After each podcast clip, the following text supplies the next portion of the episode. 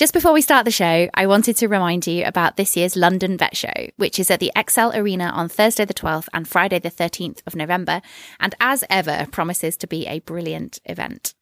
I went to the vet show for the first time last year to record these podcasts, and I wondered why the heck I'd missed it before. Our lovely friends at the vet show are offering Borborygmi listeners a fantastic 10% off via a special link, which is ready? london.vetshow.com forward slash Borborygmi hyphen booking. It's a bit of a mouthful, but it's in the show notes. So just hit the link there and book your tickets today with the code LVS20. Thanks to London Vet Show.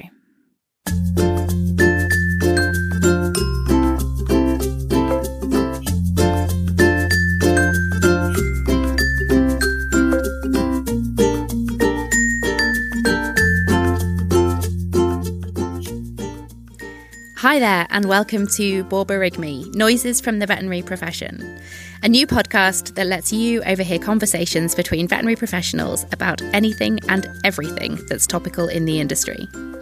This season, we'll be bringing you a range of chats recorded at the London Vet Show, featuring a wide range of friends and colleagues discussing their thoughts on some of the triumphs and tribulations encountered by those in the veterinary industry.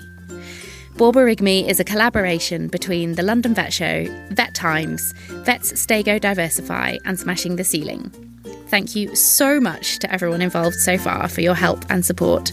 It has been much appreciated. This week's conversation on Borborygmi features two friends, Jessie Ben and Nat Scroggy, who discussed a little about what it's like to take risks in your career as a vet. They've both been in practice for a few years and are now exploring what avenues they'd like to pursue within the veterinary profession and beyond. So they're both combining locuming with side hustles and other projects of interest. You'll hear Jessie first. When you're a new grad, I think you just accept that you don't really know much about what you're doing. Um, and I found those years really, really hard, but in some ways easier because I had a structure and I knew where I was going. And it's kind of now that I'm a few years out that I'm now struggling with, I guess, the vet identity more because it's like I'm experienced enough, but I don't want to be a specialist.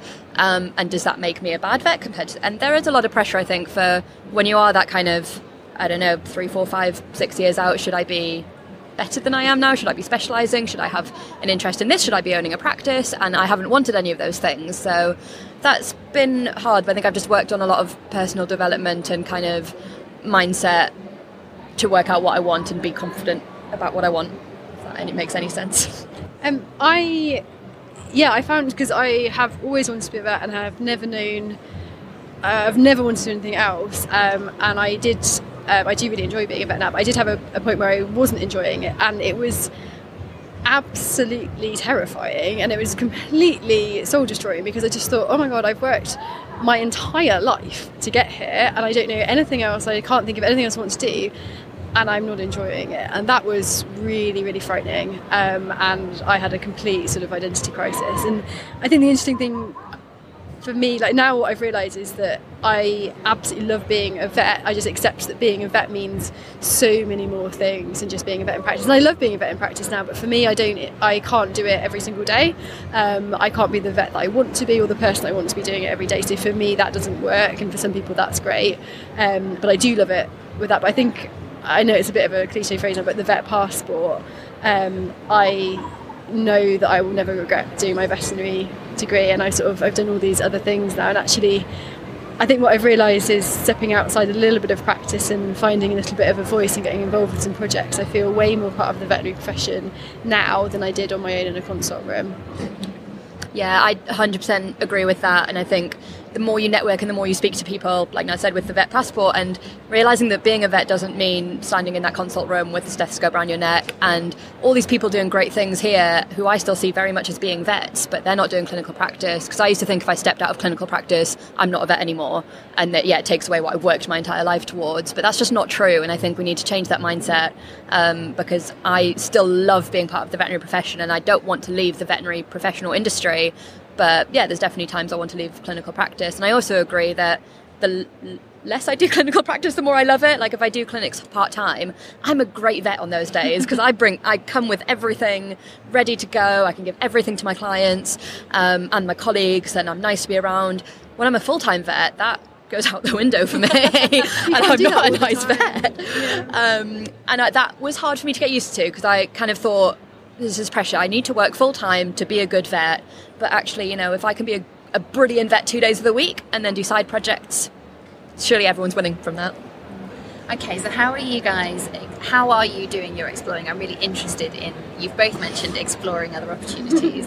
um, how are you exploring, and what are you exploring? Because this is what I find very exciting. Um, so I have a a couple of niches, and I, if you can see how all this comes together, then let me know. But so I like, I love um, the veterinary side of things. I'm really interested in how animals are portrayed. Well, animals are portrayed in the media, but also vets, because at the moment I don't think that the general public are that keen on vets, and that may, that's one of the real pressures I think we face as younger vets that older vets didn't have when they were at our point in their careers. Um, I'm also I really like running. I'm really in exercise, and I also talk a lot about pregnancy, loss, and infertility. So those are my three areas. Um, but I guess for me, the thing that's tied it all in together is finding that I have a little bit of a voice, and I do. I have a blog, and I do some stuff on social media, um, and I've managed so far to talk about all of those things. Um, and the nice thing is that if you have a bit of a platform for one, then you can get people talking about other stuff. So a lot of people follow me for running, but then one day I'll talk about pregnancy loss, and they'll be like, "Oh, you know what? I've never thought about that before." And all of our news and stuff is quite. Um, we only hear about things that we're interested in, so that I think actually combining it can be useful. Um, and I'm quite interested. I feel like I've developed a little bit of a voice, and I'm interested to see. I'd like to do something good with that, and to see where that can take me. So I'm not sure where at the moment, but Um, yeah, and my exploration, um, I guess the biggest thing that's changed a lot of things for me this year is I invested in personal coaching, uh, life and career coaching, um, and I'm now the biggest fan of it, and I try and tell everyone that I know to do it. Um, just getting someone from external to your life, just to I don't know, just to sit down and go through things with you in a way that you've maybe never thought of before, or give yourself permission to say things out loud. You know, I've got all these big dreams and aspirations of things I might want to do, but you know, maybe in practice didn't think I was ever good enough or or had a voice to to let myself think I could do those things.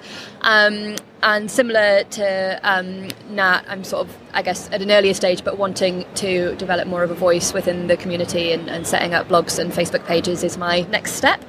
Um, I've always said I wanted to work in the wellbeing sector in veterinary, and I spoke to some coaches for advice, and they said, "Well, what what can you add? What's your niche? You know, lots of people are doing well-being, but what can you specifically bring to that?"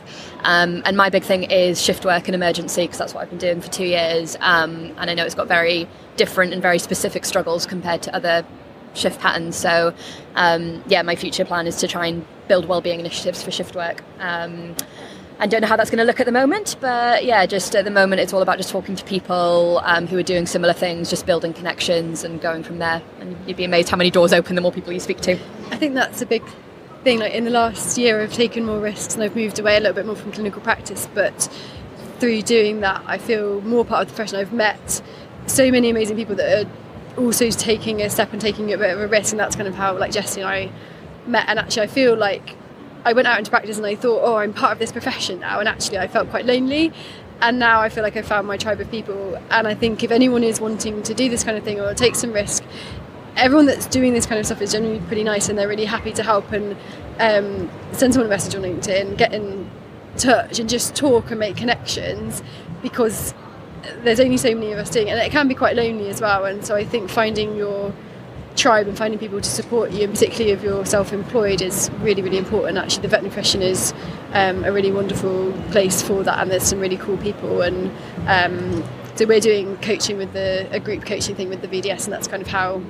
And we actually met before that, didn't we? Yeah. We've sort of got so we're accountability partners for our uh, coaching. So we're both behind on what we're meant to be doing, and we're like, "Oh, have you done this? Oh no, I haven't done that." and I'm both like probably really terrible at replying as well because we're really busy. But um, but supporting each other in that, and I think it doesn't have to be a lonely thing. Um, find find other people, get in touch, um, and help each other. And I think it's all about finding people that can help you do it, not trying to push other people out of the way so, so that you can get there first. Yeah, and I've certainly been so overwhelmed by how incredibly nice and supportive everyone is in the veterinary industry, but particularly the people who are trying to do something a bit different and who are taking risks. And um, I think it's funny how people's lives keep crossing because a lot of people, um, like me and Nat, I think our lives have crossed in various different ways in the last couple of years because we've been looking into similar things well-being, coaching, um, fitness, every, uh, blogging. You know, just there's a group of people out there who are really passionate, and I think they're it's interesting that everyone's lives do cross in different ways and then you come to an event like this and you get to finally put faces to names and got loads of friends on the internet and yeah. now you get to get to an adventure you get to meet them all yeah. is um, this another first meeting in the podcast booth uh, no, we have met before no we met at the World Vet Weekend which is yeah. sort of where that's where I kind of launched all of this so I met the first that was my first idea that this existed and that there were people that were willing to help me and support me in this and that kind of changed my life really. That sort of launched everything that I'm doing now I would say. Thanks for listening. I'm Naomi Meller vet and host of Smashing the Ceiling. You may have heard a little bit of me in these episodes or the fabulous Sophie Walsh also a vet and full-time science documentary maker who co-hosted these sessions with me We'd love you to rate and review the podcast or tell a friend if you enjoyed it. And we'll be back next week with another episode.